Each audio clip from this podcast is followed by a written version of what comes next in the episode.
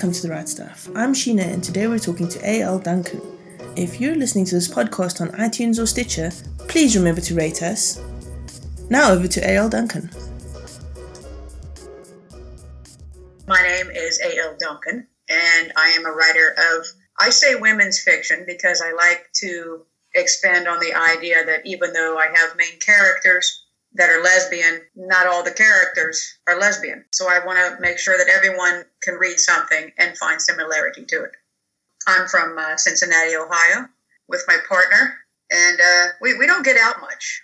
So I, I tend to do an awful lot of writing and my nine to five job. Okay, so you, you want to talk to us today about finding the pathos of the reader. That's an interesting way to approach writing. How did you even think of this? Well, when I was a child, most of the storytellers in my family were uh, great aunts from Chicago who would come down to Ohio because in Chicago they didn't have a particular restaurant that served a particular food that they loved. So we would hang around this big table and they would tell stories of the Depression in the thirties and raising children during that time and being raised themselves in the teens and twenties. The essence of those stories made such an impact on me that I loved when they would come down and tell more stories. And to me, I think that's, I, I found that out in, in, at a very young age. A story to me, it's it's not about the words so much of remembering as it is how it made me feel.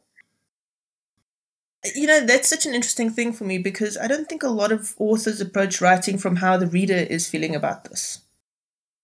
I consider storytelling as a divination through imagination. Early on, music was my muse, and I believe that language is a form of music. And, you know, because it's sound, it's tone, it's rhythm, and when we writers put words onto paper, we're connecting a series of vibrations. So understanding this, there are a few things to take into account before you begin to write a story.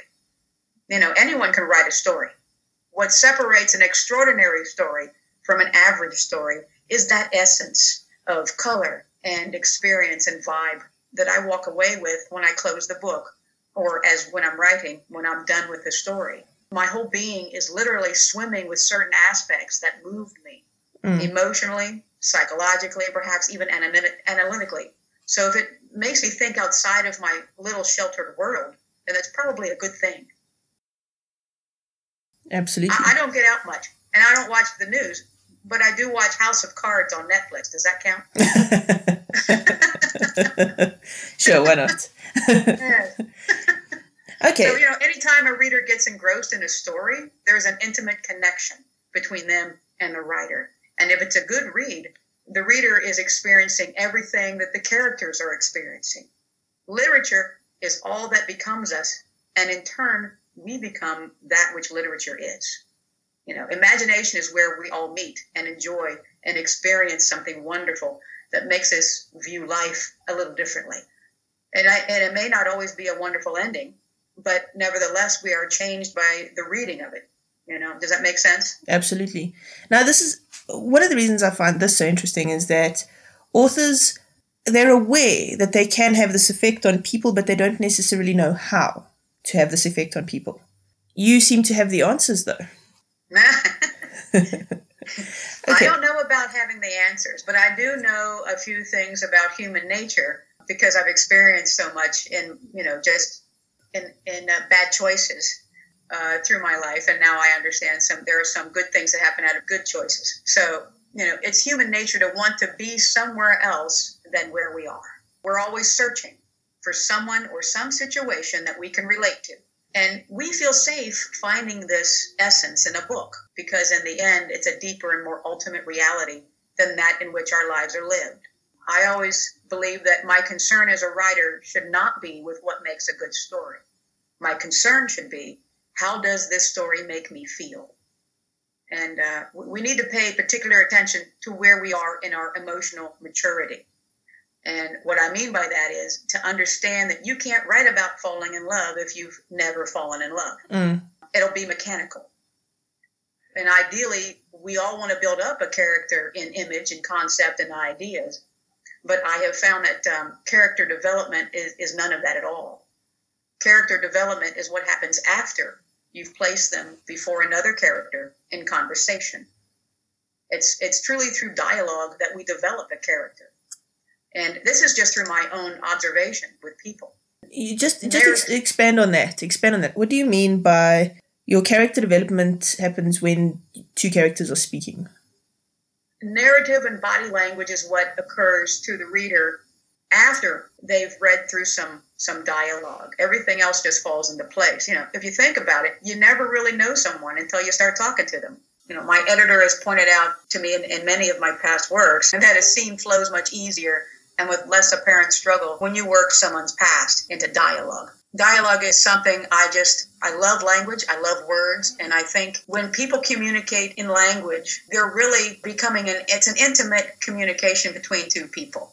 So we naturally observe people and develop a sense of their personalities through conversation. What is said, what is not said, what is said through nervous tics or through obvious body language. And this is very important to remember. It's an obvious go-to is the body language.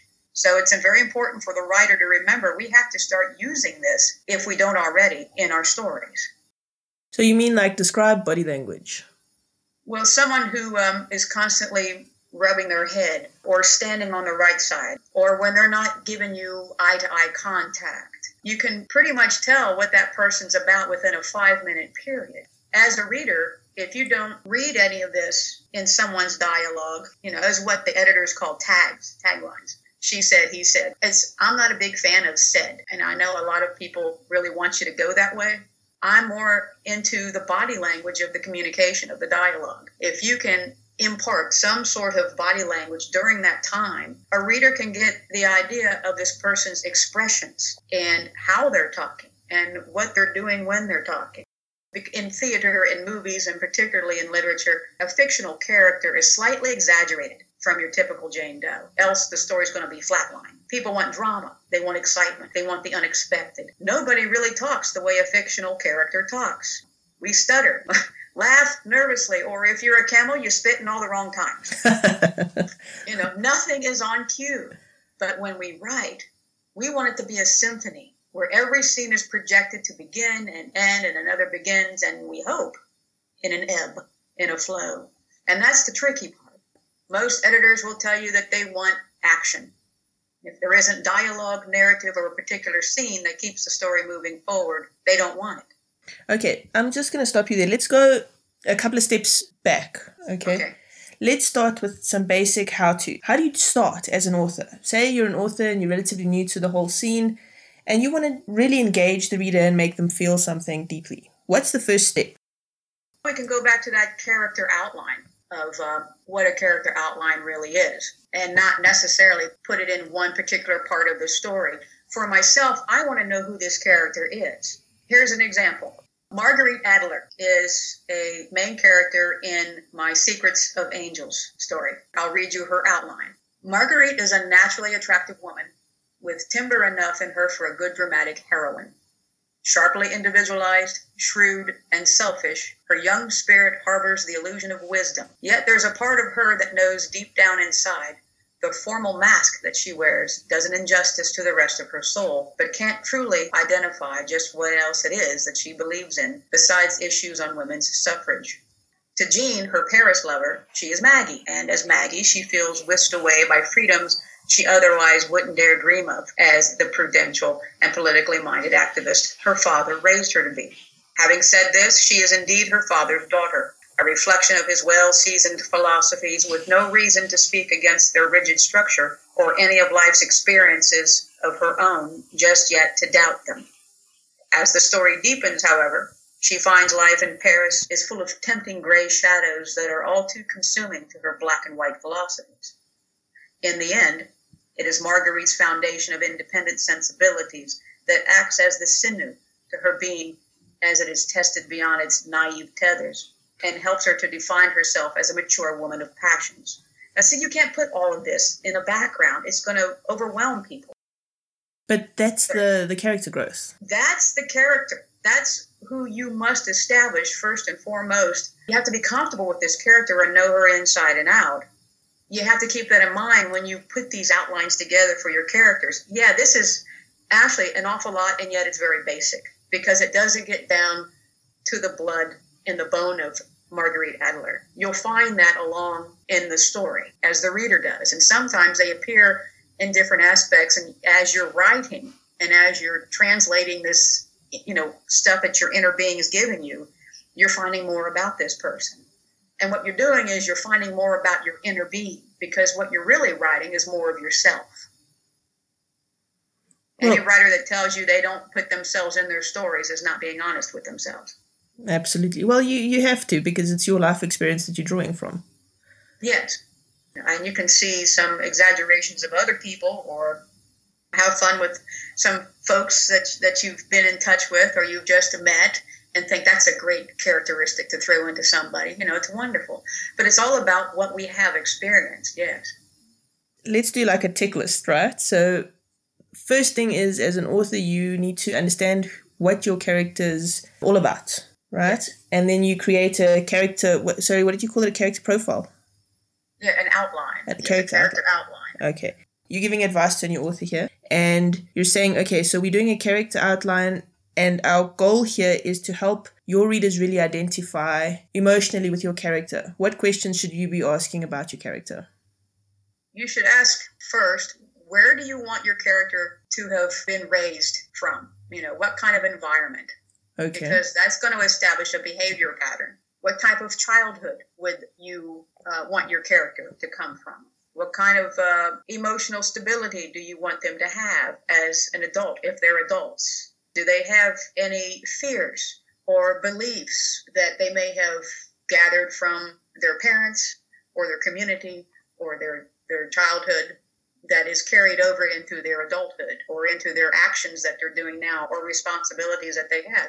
Maybe they were an older child and they had to help raise the other kids. Or maybe they were a child who only had one parent. You know, things like this you might want to keep in mind about what kind of a, a character do I really want.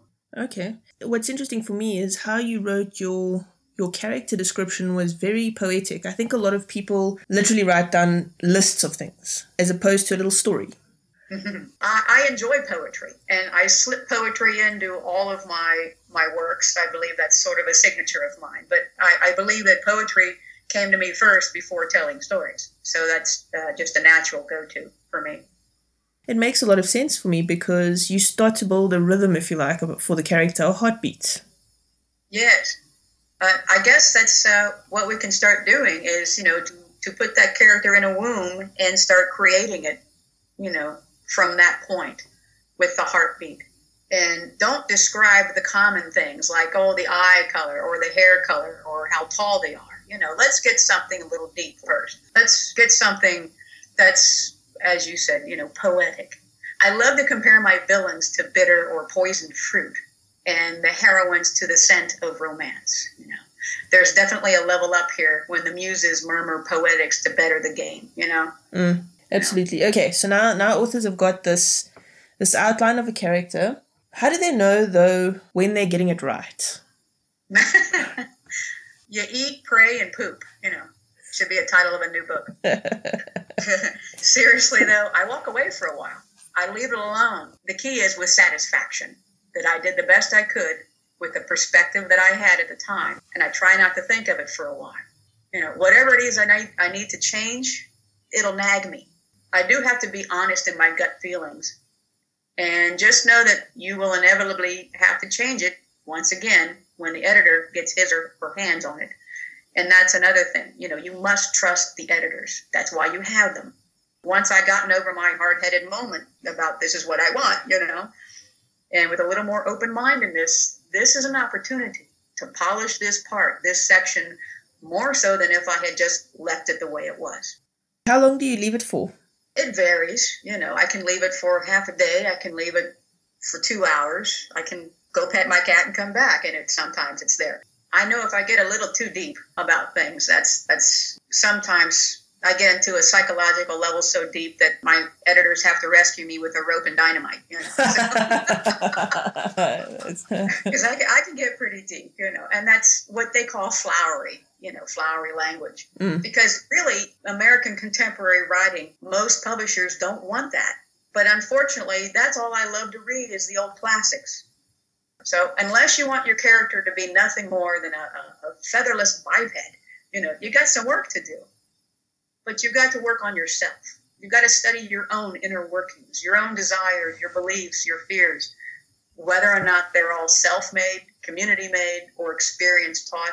You got anxieties that have stuck around since childhood and now have morphed into something that you're just using as a knee-jerk reaction you consider as a coping skill. So authors need to do a lot of self-examination, and that's going to be tough, but the, the tougher you are on yourself and the more you crack yourself open, the more rewarding it will be by the sounds of it. Yes, absolutely. You know, remember that we are our actions. We are our choices. Our makeup is based on our belief systems. If we believe peer pressure, social pressure, economic pressure is stronger than our willingness to stand alone in a particular desire, then we are um, basically surrendering our own power to decide for ourselves what it is we need to achieve or how we need to react to something. This is a very powerful tool in realization when we're attempting to mold a character, you know, to their surroundings or their rebellion against it. So what we want to do is study up on the aspects of drama, perhaps literatures on tragedy. Terry Eagleton, if you know the fella, he has a great book on tragedy entitled Sweet Violence, The Idea of a Tragic. That's a very good book. It's a bit heady and scholarly, not a book I want to read after my brain's fried by working a full-time job, as I attempt to do. It does put me in a beautiful coma at night. You know, but when you do have the energy, it's a marvelously educational read. Um, another one I suggest is Joseph Campbell. I think we know him. He gives us mythologies that have been a part of our every every culture. His studies have shown how these ancient beliefs have shaped our societies and our own changing perceptions.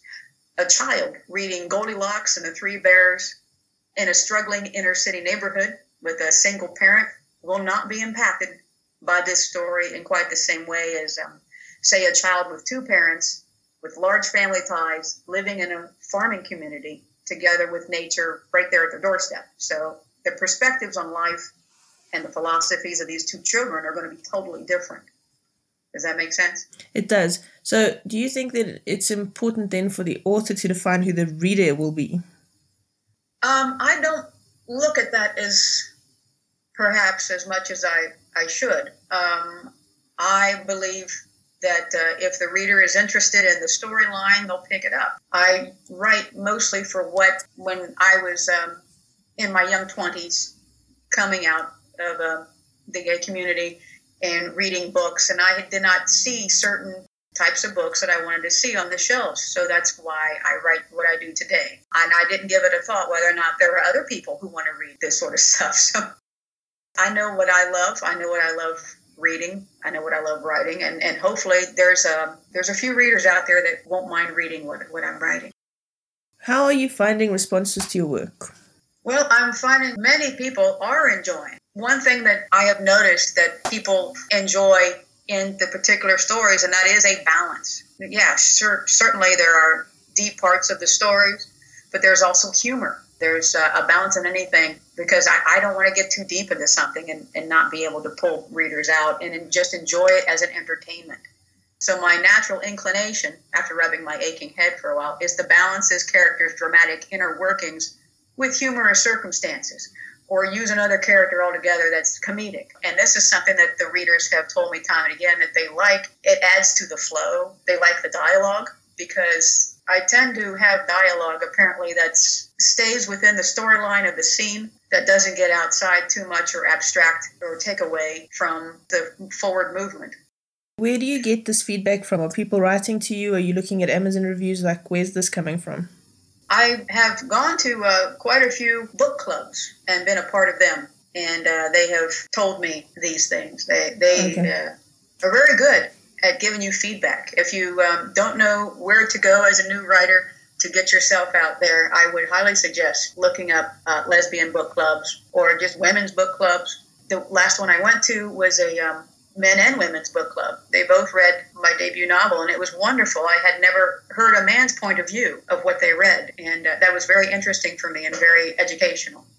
You're an interesting author. You're very different from a lot of the authors that I speak to, because you're very, it's not really commercial from the sounds of it. It's more just you want to write a particular kind of a thing. Yes, yes, I do. And, um, well, when I was a kid, I would sit and watch P B S and uh, the British series Mystery. And I would that would be a very exciting thing for me. And I would watch the old thirties and forties and fifties uh, Cecil B. DeMille films and all the other art noir type of films. And uh, I would think, why do we not have stronger women characters? You know, we have these women that are whimpering and they're getting hysterical when they get upset, and there always has to be a guy to, to go and save them. And I, even as a child, I would think, why aren't there women like Ben-Hur saying all this wonderful dialogue and doing all this wonderful heroic stuff? So I, I knew then that I wanted to be a part of that change, to show that women are just as good in their language and have the best roles, and they can be heroes too. Other author tips? Tips for new authors? Anything you want to add there? Well, I would say read biographies. Read lectures and criticisms on your favorite authors or their writings.